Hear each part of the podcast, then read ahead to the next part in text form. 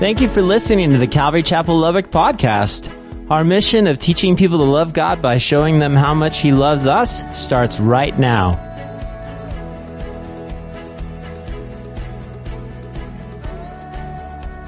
The other day, scrolling, scrolling through Instagram, don't judge me, okay? I like to scroll through Instagram. I came across, I don't know, it's a tweet. It's a, it's a tweet, but uh, somebody captured the tweet and put it on Instagram, and, um, and that really got me thinking. I saw, you know, have you ever done that where you're scrolling through and you go, man, oh, that, that kind of triggers something? I, I, I, did that, guys, and it's a, it's a tweet from Amir um, Tsarfati. Amir Tsarfati, and here's what he tweeted. You ready? He said this, quote, People ask me to teach the Bible and refrain from commenting on current events. He says, I promise I won't talk about the International Space Station, but the Bible commands us to be watchful, to be sober, not to fall asleep, and most importantly, to comfort each other and edify each other, end quote. You go, whoa, wow. Well, okay, so this tweet, right, this Instagram, it made me think about current events. And as we come to our text tonight in Genesis 37, guys, we're going to hang out with Joseph. Okay. So just kind of get comfortable with Joseph a little bit. We're going to, we're going to come, we're going to hang out with Joseph all the way to the end of the book to chapter 50. Okay. But Joseph's story is not all glitter and gold. If you just really look at it, as a matter of fact, if we follow his story, we see that his life wasn't really all rainbows and butterflies. You see, Joseph, guys, was 17 years old when he was extremely hated by his brothers. He was thrown in a pit to die. And if that was not enough, he was pulled out. A, a band of Midianites, he was sold into slavery. He ends up in Egypt. The next thing you know, while in Egypt, he's falsely accused. And he ends up in prison. And it isn't until chapter 41 that we see Joseph in the palace. and the palace. So, if we're going to apply God's word to our lives, I would ask, ask you this question. You go, what's that? Where are you in life? Right now. Where are you in life? Like, like, like, every week I don't want to come up and go, hey, let's talk about COVID. Let's talk about the coronavirus. Let's talk about what's going on in the world, the riots, and uh, these are current events. I don't always want to talk about it, but here's the thing, guys. I fully understand that 2020 has been a stressful year. It's been really hard on a lot of us. It's been, I mean, I'm, i feel like we should unplug it or something, right? Maybe it'll reset. Or how about we just fast forward these next six months and let's start with 2021? Because that's how stressful it's been. Some of us came off 2019 and you had a great year. 2019 was like, awesome! Or it was not. And you're thinking, man, 2020's got to get better, right? 2020 vision, let's go. We're going to see what God has for us. And then it seems like the bottom dropped off. Amen? That's really what it feels like. And I, and I understand. And again, like I said, I don't like to be bringing up, again, the events each time we gather, but like Amir said, I need to teach you the Word of God while commenting on the current events so that I can offer up hope and comfort in the midst. So, again, I'm calling this message the pit, the prison, and the palace. This is part one. The pit, the prison, and the palace. Why? Because we will definitely see Joseph in all three. But what I want to focus on, guys, just for a moment, is where are you in life? Where are you in life? You go, Pastor, I'm not sure what you mean. In other words, maybe today you find yourself in the pit. You find yourself in the pit. Like, like, man, you're going, I can relate to Joseph, man. Why? Because the pit of life seems hopeless and helpless. Okay? It seems like, well, a pit would be dark and unforgiving. And in a pit, guys, you wouldn't see the future.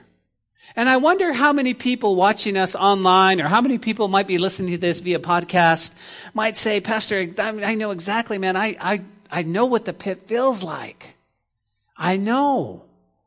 I, I, I feel the darkness in my heart. I, I, eh, eh, this is what I likened it to. You ever been in an airplane and, and, and, and you're heading straight down to the ground and you hear the, the voice of the, of the automated uh, pilot say, pull up, pull up, and you're trying to pull the lever up so you can level off in your life, but you feel like you're going, you know, and that's how you feel. And it's like, man, this is how life feels for some people. I think if we're really honest, many of us have been in the pit in life. We can't pull ourselves out, man. I don't know what I, man, I feel like I'm in a pit, man. I mean, I do something, man. I'm, I'm trying. Some people call it depression. Some people call it anxiety. And, and I just wonder how many people are, are going, man, I can relate with Joseph. I can relate with Joseph. Why? Because do you realize that the pit for Joseph meant it meant starvation, right? They're going to throw him into an empty pit. How was he going to eat? He would literally, would literally starve to death. So to throw Joseph in a pit would mean, then you're done. Now, I want you for just a moment, put yourself, just think about in a moment just being put in a pit that could actually be several meters wide or very narrow and be left there to die. You're in the middle of the desert. And see, I think a lot of people relate that, okay? A lot of people relate that, okay? When it comes to life, my, my question to you is where are you? Why? Because you go, Pastor, I'm in the pit. I'm in the pit. Because if you're in the pit, I want to offer you encouragement. I want to offer you, I want to, I want to throw you a lifeline. If you're in the pit, I want to say, come on, listen, it's, let me give you the answer. You go, Pastor, I'm not in a pit. Um, but maybe today you're in the prison. You see, the prison just a little bit worse. Why? Because in chapter 39, we learned that Joseph, our boy Joseph, gets put in prison. Okay? Now, he's falsely accused. He didn't do it. He's trying to follow God. He's trying to be obedient. And he's falsely accused and he's thrown into prison for two years. You guys with me on this? He's in prison for two years. And, and the prison back in these days are no joke. Okay? It was not, it was not the place you wanted to end up. I'm pretty sure when we get into our story, as Joseph begins walking and he's kind of doing his little 17 year old strut, you know, as dad gave him the coat of many colors, he never thought, man, I'm going to end up in prison for something I didn't do. Hey man, what are your career goals? I'm going to end up in prison. He never thought that. And yet there he is. And you go, what was the prison like? It was dark. Okay? They didn't have internet. They didn't have, you know, cable television. I mean, it was dark. It was dingy, guys. It was probably cold. And Joseph was probably lonely. How so? Man, he grew up with a big family. Can you imagine Thanksgiving at Joseph's house? It was nuts. People everywhere, cousins everywhere, your brothers, everybody laughing, music. I bet it was a great time, but now he's alone. He's in the prison. He's in the prison. And I think, wow, wow. And so this got me thinking, church, this got me thinking. I wonder, like with COVID 19, coronavirus, quarantine, job loss, loneliness, and fear. I wonder how many went from the pit to the prison. And right now, many of, many of people in the world are feeling like they're in a prison.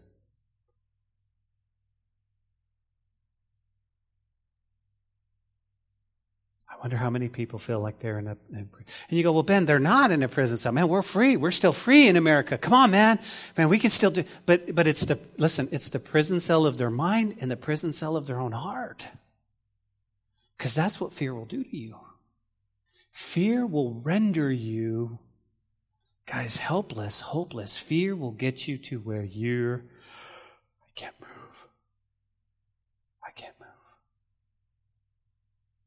I wonder. I wonder how many people, how many of you watching online might be thinking, hey, man, I started 2020. I thought this was going to be my year. And now I.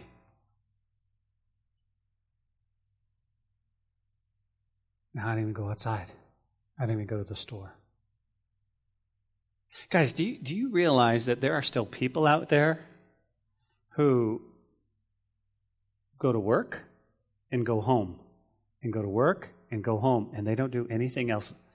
And uh, they'll ask me questions, Rosa. They'll ask me, like, hey, how, what's it like out there? Well, what do you mean, what's it like out here? You know? So, so homes can be a prison, can't they?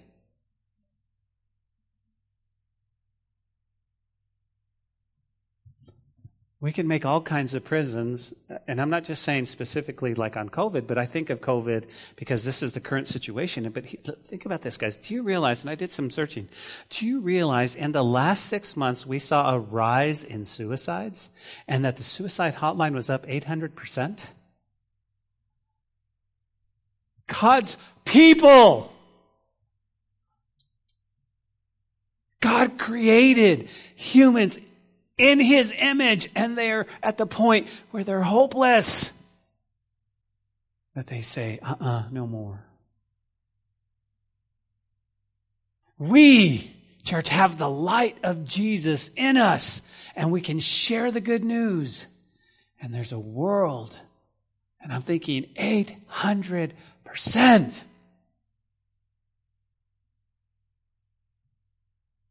Did I tell you this? That that liquor sales were up over three times the normal during this time? So I, feel, I just think, guys, think about this. Uh, I quoted one doctor. Here, here's what one doctor said: "Quote: We never seen numbers like this in such a short period of time." He said, "I mean, we've seen a year's worth of suicide attempts in the last four weeks." Unquote. Many people in our world feel like this, and maybe you feel like this too. And we need to offer the hope and the encouragement of Jesus Christ.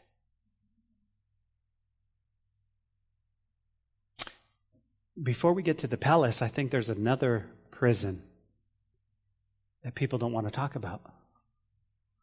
And see, it's not the prison of fear it's not the prison of of catching a virus. It's not the prison of going in and, and being on. It's it's not. You know.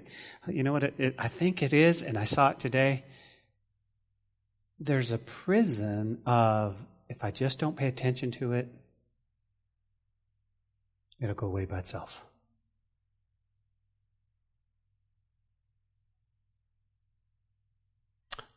I was getting a cup of coffee earlier, and I heard the lady ask an employee, Do you go to church? I guess she was making the schedule, and so she was wondering if she could schedule him on Sundays.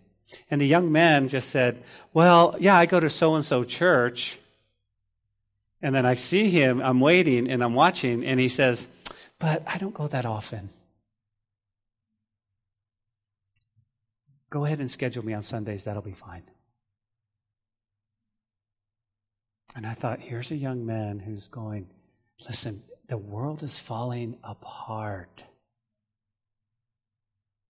In the very midst of his eyes, and I, I just don't want to deal with it. You go, well, Ben, that's not the case. It may not be the case with this young man, but I started to think, well, how many young people are going,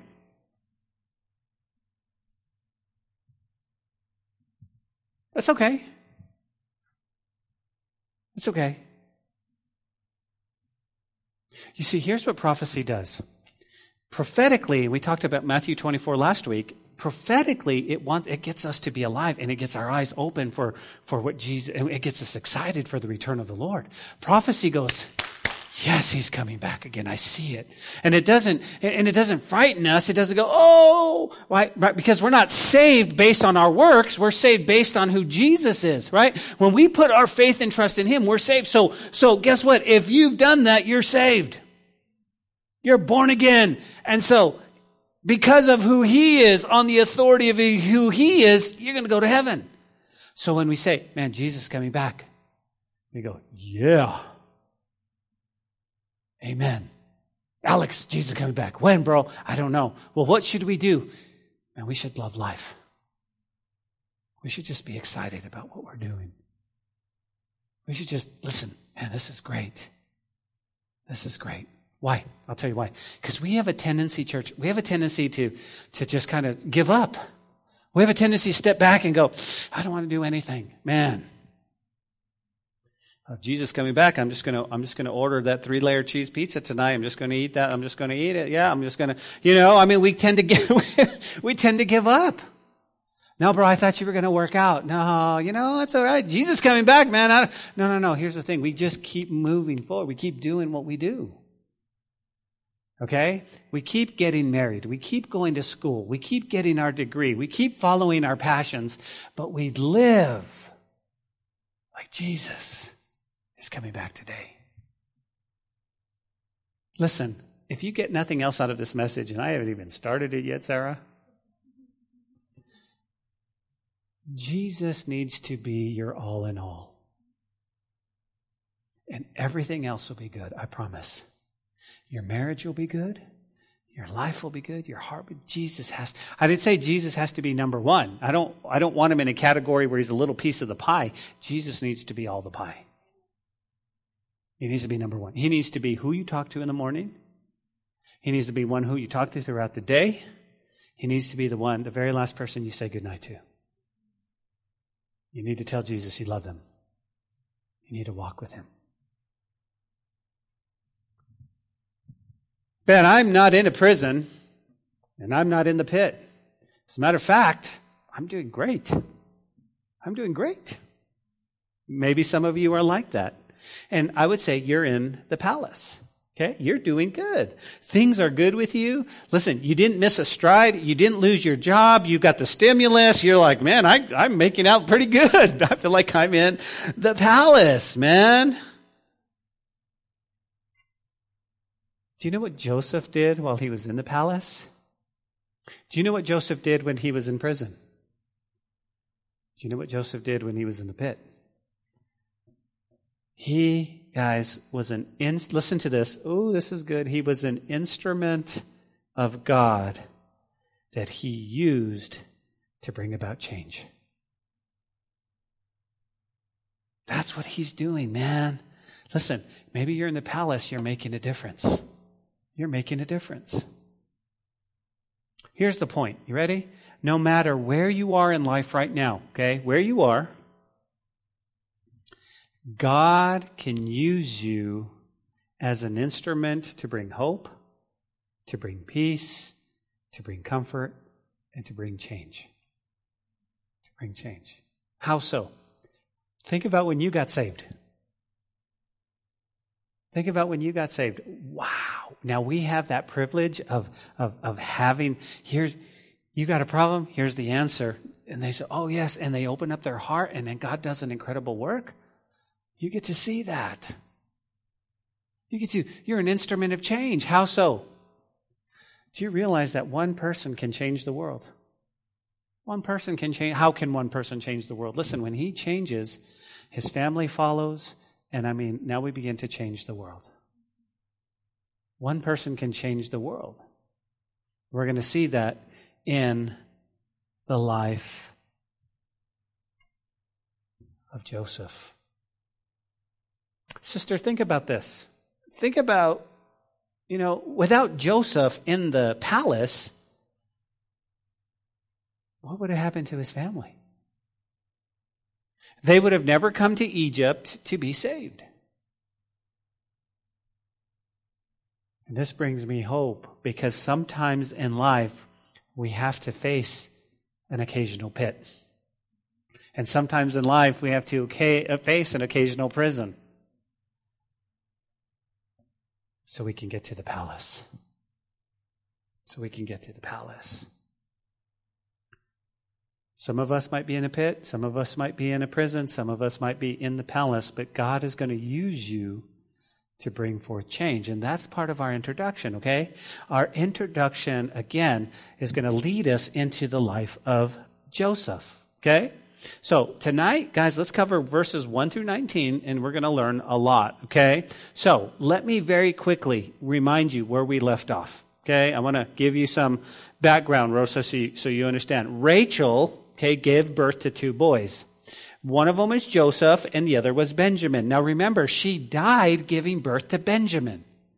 Okay? So Jacob obviously, right, has favoritism for his two boys because he really, really, really, really, really, really, really loved Rachel.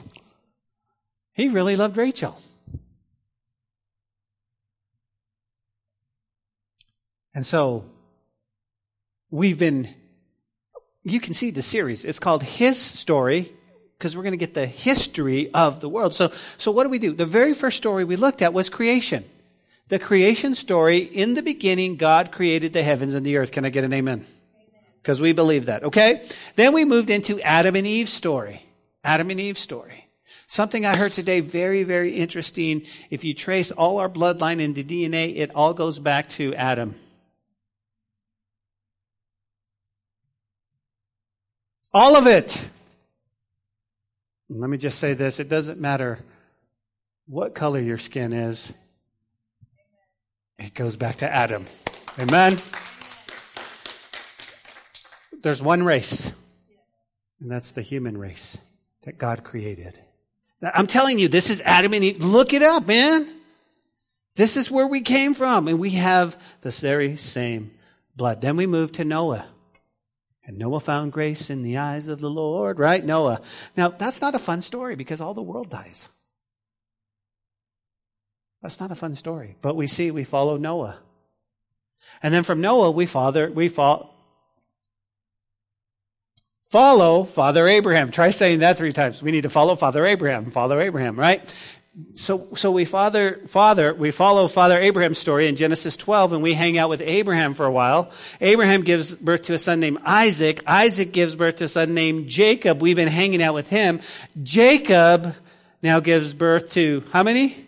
12. I did seven. That's not 10 and 10 and 2. 12. 12 boys, but one of them is Joseph. And so we're going to hang out with Joseph. So we talked about like that. Now, remember last week, okay? or two weeks ago, let me just say that, there was a lot of similarities to Jesus. And, and what I believe is that God really loves to prepare his people. He's giving us the gospel message in Genesis. He's telling us about Jesus in Genesis. Now, what should have happened is the Pharisees, the Sadducees, the Sanhedrin should have all looked at the Old Testament because, guys, remember, they memorized it. They should have seen the similarities of Joseph and matched him with Jesus and received Jesus as the Lord. But instead, they became super religious and they opposed him every time Jesus walked into the temple. But what were they? Well, number one, if you're taking notes, guys, real quickly, it was love. It was love, right? Why? Well, we saw that Jacob loved, right, Joseph. We saw that, right? Well, what was the similarity? Well, the similarity, again, was that Jesus, guys, that the Father loved Jesus. And we see Jesus walking on this earth, and God the Father loved Jesus. This is my beloved Son in whom I'm well pleased. I love that verse. I love, this is my beloved son in whom I'm well pleased. Why do you love that? Because if the God the Father's pleased with Jesus and I'm found in Jesus, guess what? He's pleased with me. With all of my mess ups and all of my idiosyncrasies and all of my quirkiness and all of whatever you want to call it, I'm, he's still pleased with me. Why? Why, Rosa? Because he doesn't see me, he sees Jesus. Bethany doesn't see Bethany, sees Jesus. So he's well pleased with you. I love that verse, man. This is my beloved son in whom I'm. Because, guys, we're hard on ourselves, aren't we, Sarah? We are super hard on ourselves. We're like, man, we're messed up. I can't believe it. God goes, no, no, no, listen. I love you. That's why Paul said he was the chief of sinners. He's like, you want to talk about sinners? I'm the chief. And you're going, no, no, no, I beg to differ. I think I beat Paul. But that's the beauty of it. That's love. Then you had number two, preeminence. Preeminence. You go, what do you mean? There, there was a tunic of many colors, guys, a coat of many colors. It was a garment that honored Joseph that actually gave him authority. Yet Jesus said in Matthew 28, 18, and Jesus came and he spoke to them, said, all authority has been given to me in heaven and on earth. There was preeminence. And then we learned number three about hatred. Why? Because now we're going to see his brothers that actually hated. Now it was used three times in the first few verses. His brothers hated him. And it wasn't like, you know, when you're annoyed with your brothers or your sisters, you're like, oh, they bug me. But you love them. They, they, they were, they, they were tripping men. They hated Joseph, and yet people hated Jesus. They did. As a matter of fact, this really tripped me out because there's a lot of people today who hate Jesus. And I saw in one protesting, it wasn't anything to do with the riots, this was years ago, but they, they showed us a guy with a sign, and this made me cry. And he said, and here's his sign. His sign said basically, if Jesus comes back to earth again, we'll kill him again. And he's marching.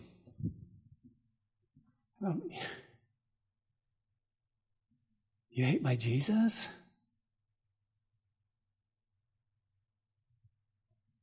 I, I, guess we shouldn't trip out, church, if, if people hate us. We shouldn't trip out because if they hated Jesus and, and we're followers of Jesus, you go, what, what, what's that? Well, how about betrayal? Right? They, they betrayed, right? Betrayal. Both Joseph and Jesus. The fifth one was slander. Slander. We're going to see later on in chapter 39 that Joseph was falsely accused of a crime he didn't commit. Now that's what makes me sad. I mean, I could see, I could see if Joseph did it. I could see if Joseph thought about it. I could see if Joseph was like, but he didn't do it. He was trying to honor God, and he said, How can I sin against God and my master? How can I do this wicked thing?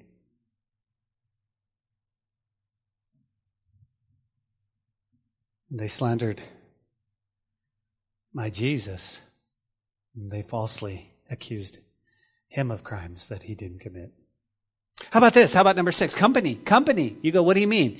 Do you remember who, who Joseph was jailed with? He was jailed with two criminals, okay? Right? There was the chief butler and the chief baker. One of them was set free while the other was executed. You go, what does that mean? Well, Jesus was crucified between two criminals, and one was set free, spiritually speaking, and the other wasn't. Do you remember that thief on the cross? Do you remember what he said? Let me paraphrase. He said, Man, we committed the crime. We deserve this, but he's innocent. And he looks to Jesus and he said, Jesus, remember me in your kingdom. And Jesus said, Today me in paradise.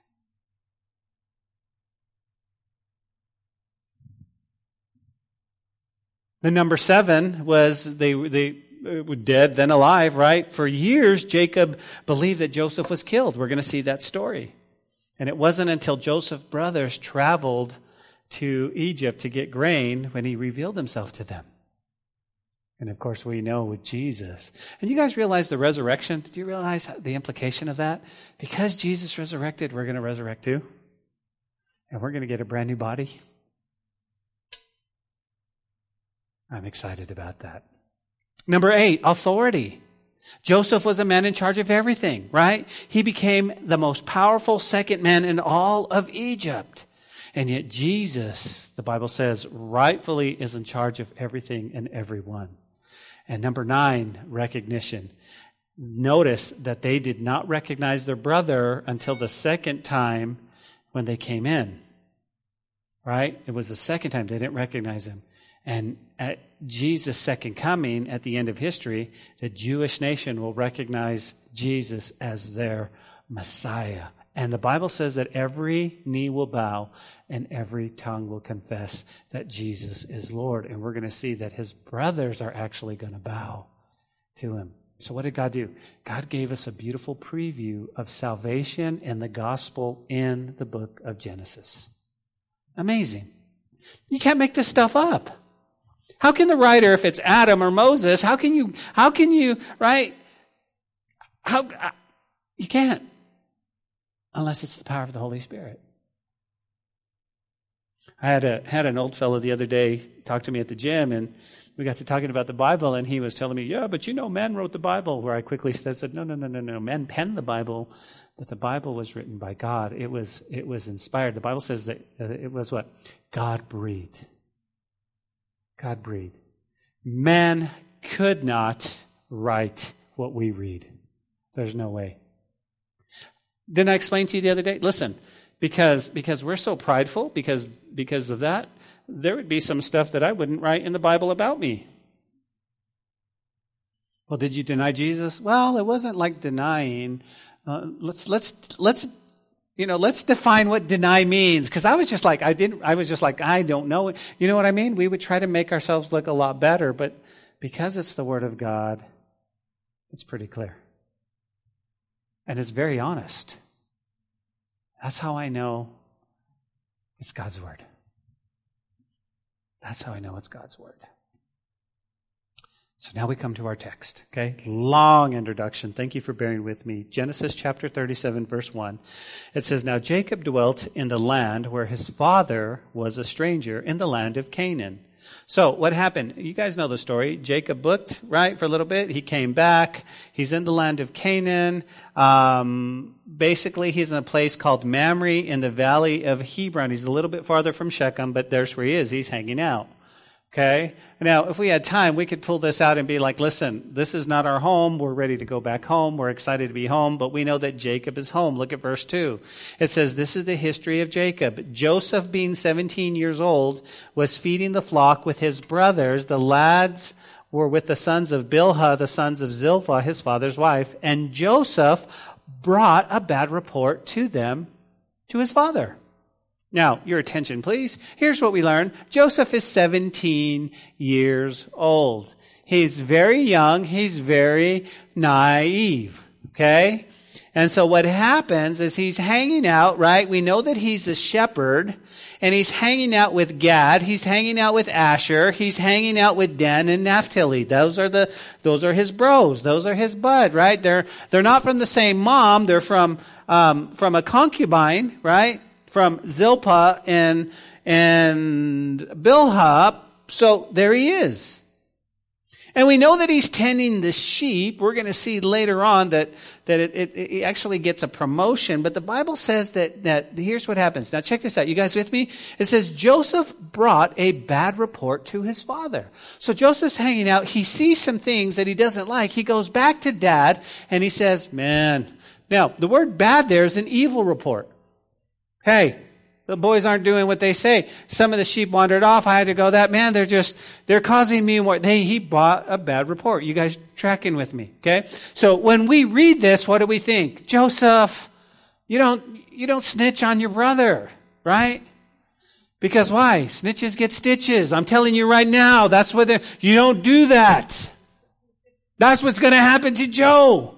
They're gonna, they're gonna, but, but, so, so but, but, but here, here's what I see. Listen, they bring a bad report. So here's my question to you guys. Let me ask you this, okay? Things that make you go, hmm, hmm, hmm, hmm. Was Joseph asking, acting like a gossiping tattletale? Or was he a faithful steward of the sheep? You see, the Bible doesn't say. But I wonder what you think. Was he just a 17 year old little, little brat that was going to be like, I'm going to tell on my brothers and, and I'm going to make dad feel, or was he just being faithful? If this is all the story I knew, I would probably go, I don't know. What do you think? I don't know. What do you think? But I know the end of the story, which tells me that he ended up being second in command, and he didn't get that just because he was at the right place at the right time. And Pharaoh goes, well, we don't have anybody else to put. How about you? He had to show some smarts. He had to show some leadership skills. He had to show something. I wonder. Now, again, the text doesn't say. Jerry, the text doesn't tell me, so I don't know. But I would assume, and it's just my opinion, I would assume that he was a very naive, faithful servant of the sheep. I would say that. And you go, why? Let me point out why. This is the first cause of strife between Joseph and his brothers. And now we're going to see how it's going to be presented throughout the rest of the chapters. This is the start of it. And I think if you were not naive and you had some wisdom, you wouldn't want to go, listen, I'm going to go tell my dad on my bros here, and this is going to cause me a lot of pain for my, for the rest of my life. I think I'll go do that. I don't think he would do that. I think he'd say, you know what? I'll just handle it. I'll take care of it on my own. I'll, I'll, I'll do the extra work because I don't, I don't want, I don't want to, we don't want this sibling rivalry where it's just, it's awful. But if he's a good steward of the sheep and he feels like he needs to say something because of the leadership skills that God is developing in him, I just wonder. I just wonder.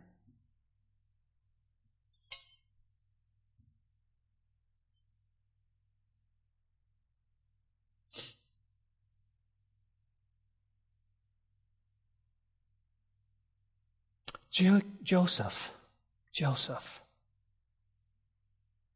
Is he just a gossiping tattletale? Or is God doing something in his heart?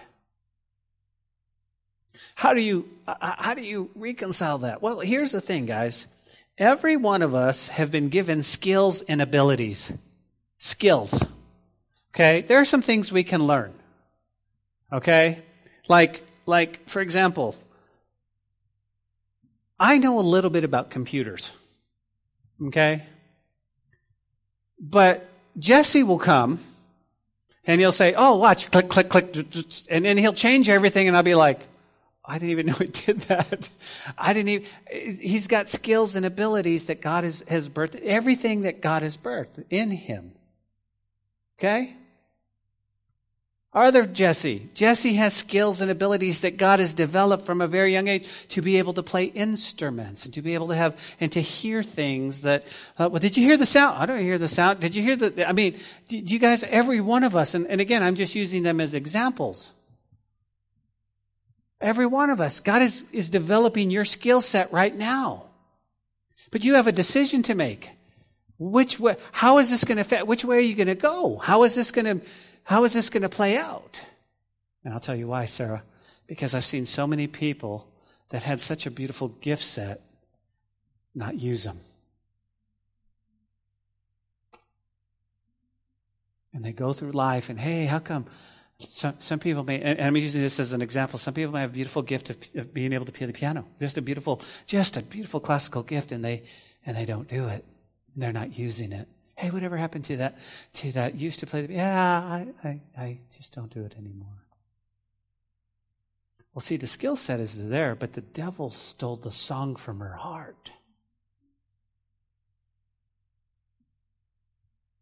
We got to be careful. We got to be careful. Now, let me say this. Okay, let me say this. It's important you catch this. Joseph was neither perfect nor sinless. Okay? So as we look at him, he was, I mean, okay? The Bible declares that all of us are sinners and we need God's saving grace. Nonetheless, the Bible does not record an order of sins Joseph committed, nor any criticism leveled against him. And this is where we need to strive for. Not in a works kind of thing. Well, I'm working to just really, but just going, listen, I just want to honor the Lord in the Word of God. I just want to, I, I just, Come on. I want to be like a Joseph. Or I dare to be a Daniel. That's the same, same concept. I want to be a. I want to, I want to be, here's the thing. I told my friend the other day, listen, I just want to finish well. Okay? When I come to the end of my life, I want to finish well. I want to go through the, I don't want an asterisk next to my name. Well, he was a wonderful pastor. He was a wonderful human being, but help me out, church. Isn't that a struggle? I don't want that asterisk next to my name. I want to finish well. He gave his life to the Lord and he, and he ran his race till he finished the, the, till he finished the race. We came across the finish line. And that's why I dare to be a Daniel. I want to be a Joseph. I want to strive, Lord, help me to be like that. But I do know that Joseph was 17 and he was probably incredibly naive.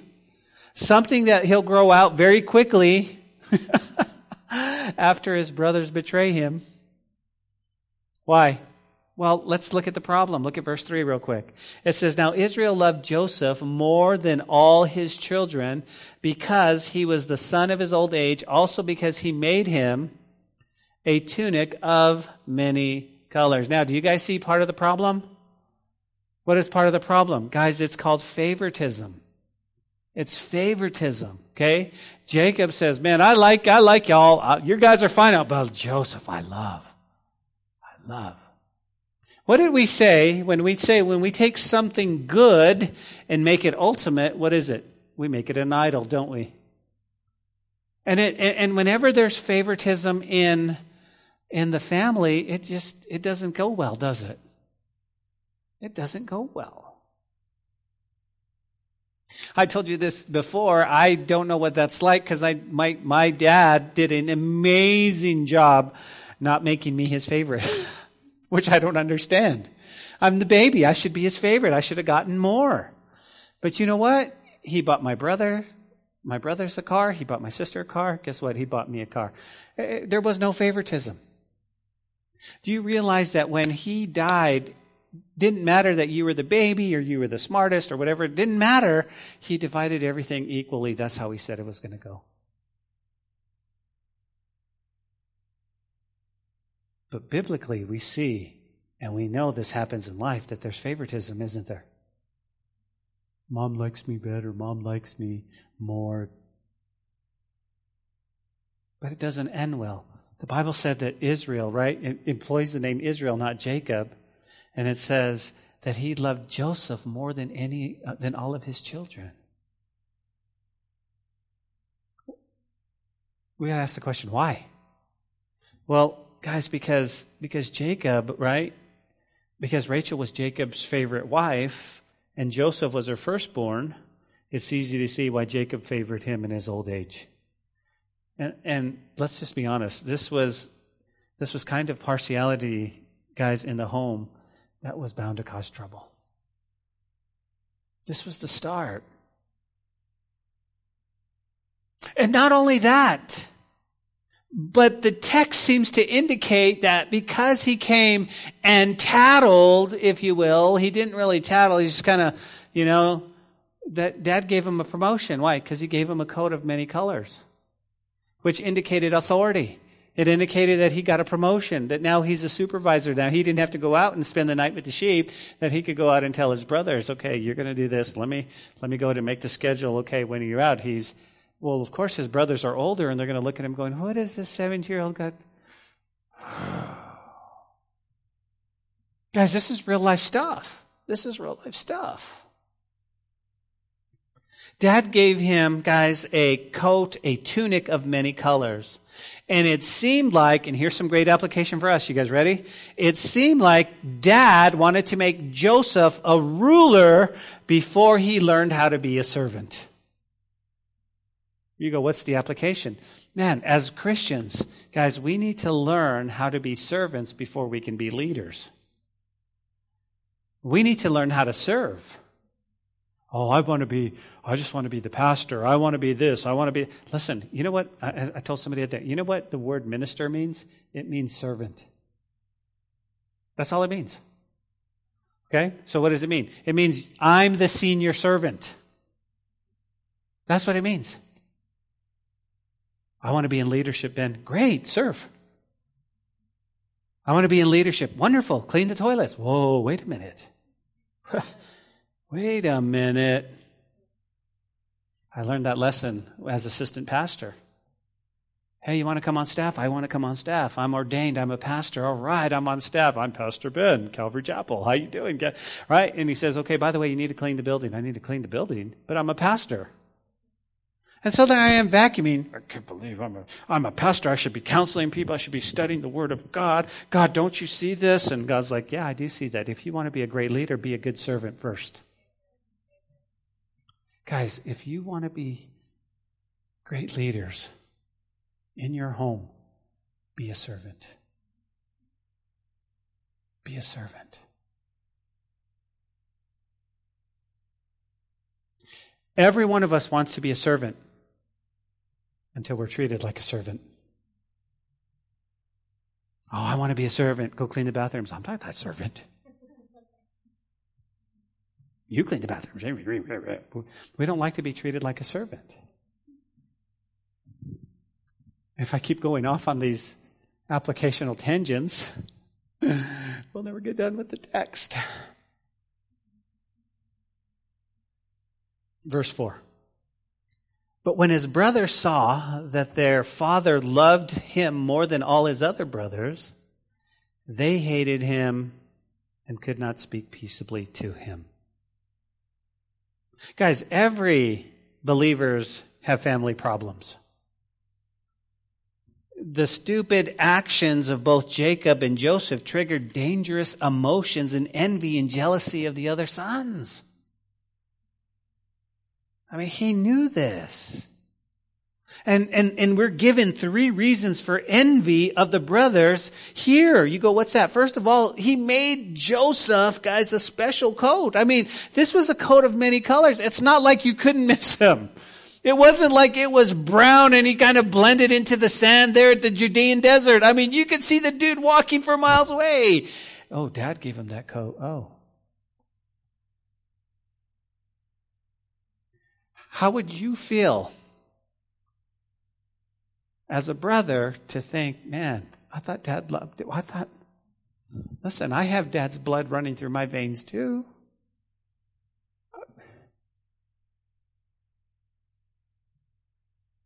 Hmm. The Bible says that they hated Joseph. They couldn't even talk nice to him.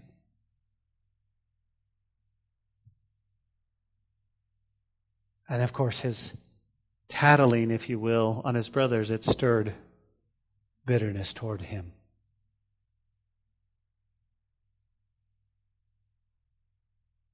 So if that's not enough, God gives him a dream. Look at, look at verse 5 through 11. It says, Now Joseph had a dream, and he told it to his brothers, and they hated him even more. Okay, ding dong, clue number one. If your brothers already hate you, don't tell them the dream. Okay? Hey man, I had this dream and you were all in it. You know, it's like, I mean, you can see how naive he is.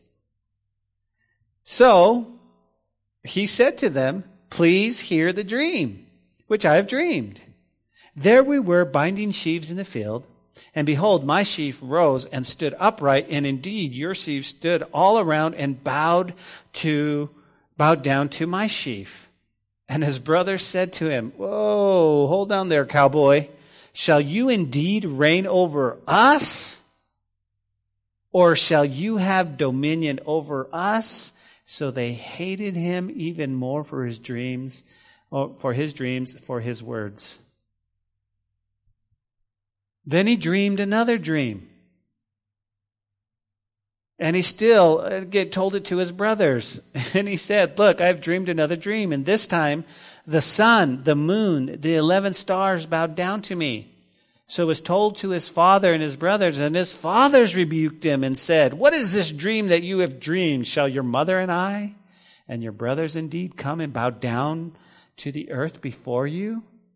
And his brothers envied him, but his father kept the matter in mind. Now, let's chat for just a moment, okay? If you're taking notes, guys, the narrator writes that Joseph's brothers hated him three times in verse 4, in verse 5, and verse 8. This repetition frames the evil actions that his brothers will later commit against him. Now, the dreams came from God. Okay? The dreams came from God, no question there. And it was sure, certainly an assurance that one day he would rule, right? To help keep Joseph faithful during those many years of testing in Egypt. Now, check this out. Okay? Here's what I found very interesting. The first dream was where? He was talking about sheaves. Okay? He said, We were out binding sheaves and one raised up and the other sheaves bowed down, right? You go, yeah, okay. What was the second dream? The second dream, he goes, hey, wait a minute. In the heavens, there was the star, there was the moon, there was the sun, 11 stars, and they all bowed down. Those were the dreams. And I thought, wow, is there a correlation here? Is there something going on that we need to pull out? And I thought, think about this. Think about this, okay? The first dream sort of suggests, if you will, Abraham's earthly children's the Jewish nation. Okay? But the second dream sort of indicates a heavenly seed, which would be the church. And I thought, wow. What God did is He gave us the gospel message right here, and He said, okay, the Jews are one day going to come. That day's approaching very. But the church, you and I. And so I thought, wow, this is the gospel. This is the gospel. So they're upset. Hey, hey, listen. Are we going to bow down to you? Now, listen, I don't know. Does anybody have a younger, do you have a younger brother? Anybody have younger brothers? Jesse, you have a younger brother? You have younger, you're the oldest, right? Right? Think about your youngest brother. Your young, I mean, this is the one, him coming going, y'all are going to bow down to me. Uh, you'd be like, mm Jesse, do you have a, you have a younger brother? You do? Yeah, you can imagine. I'm the youngest, so I'd be the little 17 year old going, come on, right? If you have, you understand. You understand. But, wow. Maybe like, that's not happening. Not on my watch, buddy. Listen, you're even adopt. No, I'm just kidding. You're not. You know how we used to say. But anyways, that's, I, I digress. Let's go back. Okay? So, verse 12. Then his brothers went to feed their father's flock in Shechem. And Israel said to Joseph, Are not your brothers feeding the flock in Shechem? Come, I will send you to them. And he said, Here I am. And he said to them, Please go see if it is well with your brothers and well with the flocks, and bring word back to me. So you can see that Joseph is now in a place of what? Of, of, of a supervisory position. He, Where are the boys? They should be out in Shechem. Go check on them. Give me a, give me a report. So Jacob gets in, or Joseph gets in his company car, and he drives to where the workers are at. And it says right here, it says, um, so he sent them out to the valley of Hebron, and he went to Shechem. Now, a certain man found him, and there he was wandering the field, and the man asked him, What are you seeking? He said, I'm seeking my brothers. Please tell me where they are feeding their flocks. And the man said, Oh, they've departed from here, for I heard them say, Let's go to Dothan. So Joseph went after his brothers and found him in Dothan. And when they saw him afar off, even before he came near them, they conspired against him to kill him. And they said to one another, Look, the, this dreamer is coming. Now, here's the picture it, it paints, okay? Up in the in the in Hebron is a little bit of mountainous area, okay? But over when you move to Shechem and Dothan, it's kind of like let me just say this, it's kind of like Lubbock. Okay? It's really flat. And so they were getting the grass, and all of a sudden they could see Joseph coming. Okay? So they're not happy with that at all. They're really upset with him. He's dad's favorite. He's told them some dreams. God's going to use those dreams, but he, it just really upset his brothers. Now, you know what their response was? Let's kill him. They had already plotted that in their heart. It's one thing to ignore your brother. It's one thing to go, look, just whatever. But they were wanting to get rid of him.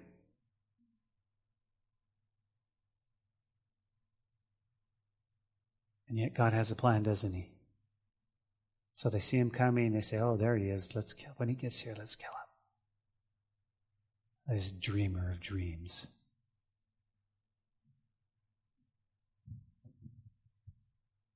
Joseph approached the brother. They recognized him and they plotted to kill him. They would once be rid of this dreamer of dreams, you know, once and for all. Brother Reuben argued that they should not shed blood. Let's just throw let's just throw Joseph in a pit, or you can write in your Bibles a cistern. Why? Because we know that Reuben hoped to come back and release him at a later time. Now, the next few verses indicate, guys, that they are going to throw Joseph into a pit. And I thought, well, what kind of a pit is it? Now, when we went to Israel, okay, and you go into the garden tomb, you can go there. Now, it says there's a garden from Golgotha, there's a garden.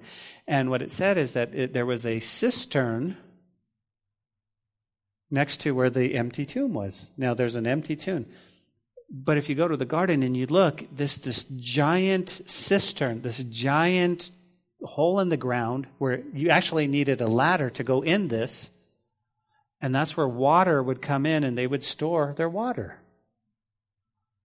I physically, I saw that in Israel. I was like, wow, it's right there in the garden. And a few uh, feet over there, you see the empty tomb, and it's like, wow, this, this could be the place. Well, that's where they were all over Israel, right? because of the rains, they needed to have water. Well, they found a, they found a dry one. And what they're going to do next week, guys, is they're going to take Joseph and they're going to throw him in here. Now, think about this. I was thinking about earlier if I th- was thrown in a pit that I'm just, I, I may just starve to death, right? I can't get out. I can't. Some of them are so deep, guys. I mean, think about it. He didn't have a ladder to get up. He wasn't, he would either, but if it rained, what would happen? He would drown. I mean, this was not a good place. And I was thinking about this.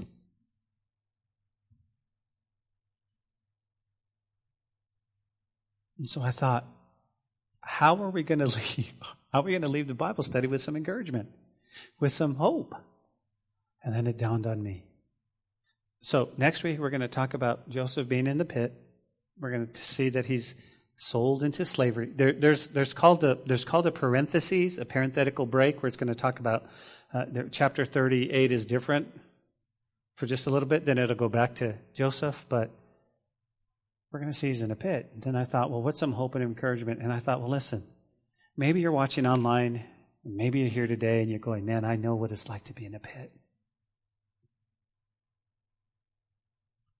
But the hope and encouragement is this you don't have to stay in a pit. I'm telling you the truth with all of my heart when I say the Prince of Peace can pull you from the pit. And he can set your feet on a solid rock. And he will do that in your life if you'll let him. And as I started to think more and more about the study, I started to think, man, I miss the church. I miss the people in the church. But the real issue is not the building or the church, but what is Jesus what has He done in your life? The Prince of Peace, Jesus Christ, came to earth so He can reconcile us back to Him. But in the meantime, He wants to give us hope. He wants us to breathe again. He wants to pull you out of the pit. He wants to set your feet on solid rock, and He wants to walk with you every single day. You have to let Him. You have to let Him. And so many people will sit in the pit and they'll be like, oh. And Jesus will raise his hand and say, Come on out. And they'll go, No, I don't believe in you. I'll do it myself. And Jesus says, Come on. He's done it for me. He's changed my life. He pulled me out of the pit. And listen, there's been many pits along the way. There's been many times when you're just you're just super bummed or you're feeling even even down or depressed. And Jesus has been the one. Just get your eyes off of what's going on, Ben. Get your eyes on me. And he'll he does that work. And so as we close, guys, listen, I wanna I wanna give you this opportunity. You go, what opportunity? Well, if you're watching online or even if you're here, if you've never given your life to Jesus, and your life looks like a roadmap of so much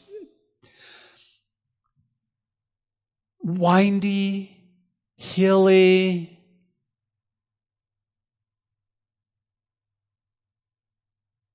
know that the end, that's just life. And eventually you come over that hill and there's the Lord.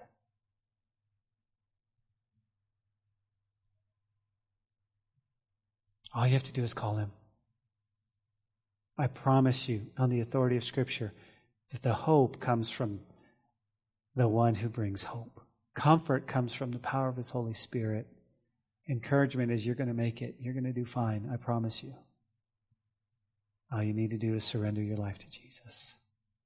That's all you got to do. Say, Yes, I'm tired of trying to do this myself. Ah. Spiritually speaking, will you lift up your hand and say, Jesus, pull me out of this pit? Pull me out of this pit. I need that change in my life. And that's what the gospel does it changes us. So if you're watching online and you've never surrendered your life to Jesus, or you're here tonight and God brought you here and you've never surrendered completely, like, like you've attended church, but you've never really given your life to Jesus, like, like you don't know him, but you want to know him. Like you believe in him, but you're ready to take that next step to commit your life to him, then I'm going to pray for you. I'm going to pray for you. I'm going to pray for you, all of you watching online. So you bow your heads and pray. Lord Jesus, I pray for every single person that heard, Lord, this broken way of just trying to invite people into your presence. Forgive me, Lord, but, but may your Spirit do the work in their hearts. I pray for everyone watching online, Lord, that they would surrender their life to Jesus. That today is the day that they say, I'm in. I'm in. I want my sins forgiven, and I want to follow you, Jesus, for all of my life. And let me do this with every eye closed and every head bowed. Is there anybody here that would say, Pastor, will you pray for me?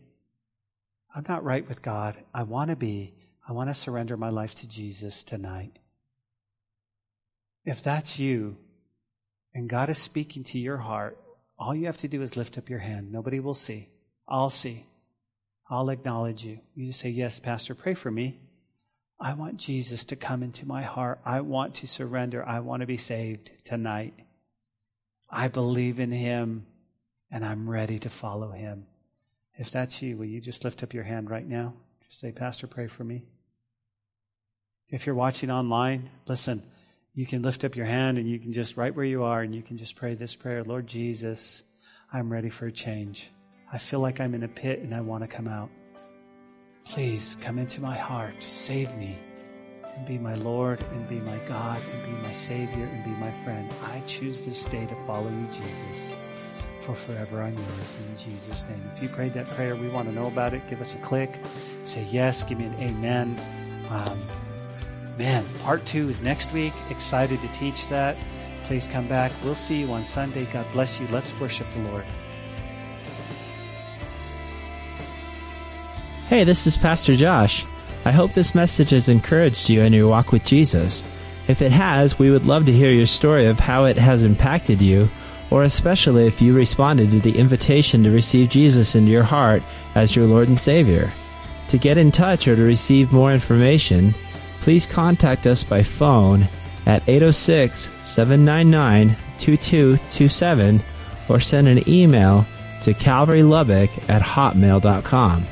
Again, that phone number is 806 799 2227.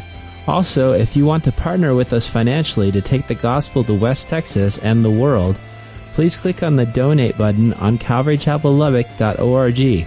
Thanks for listening to the podcast May God richly bless you.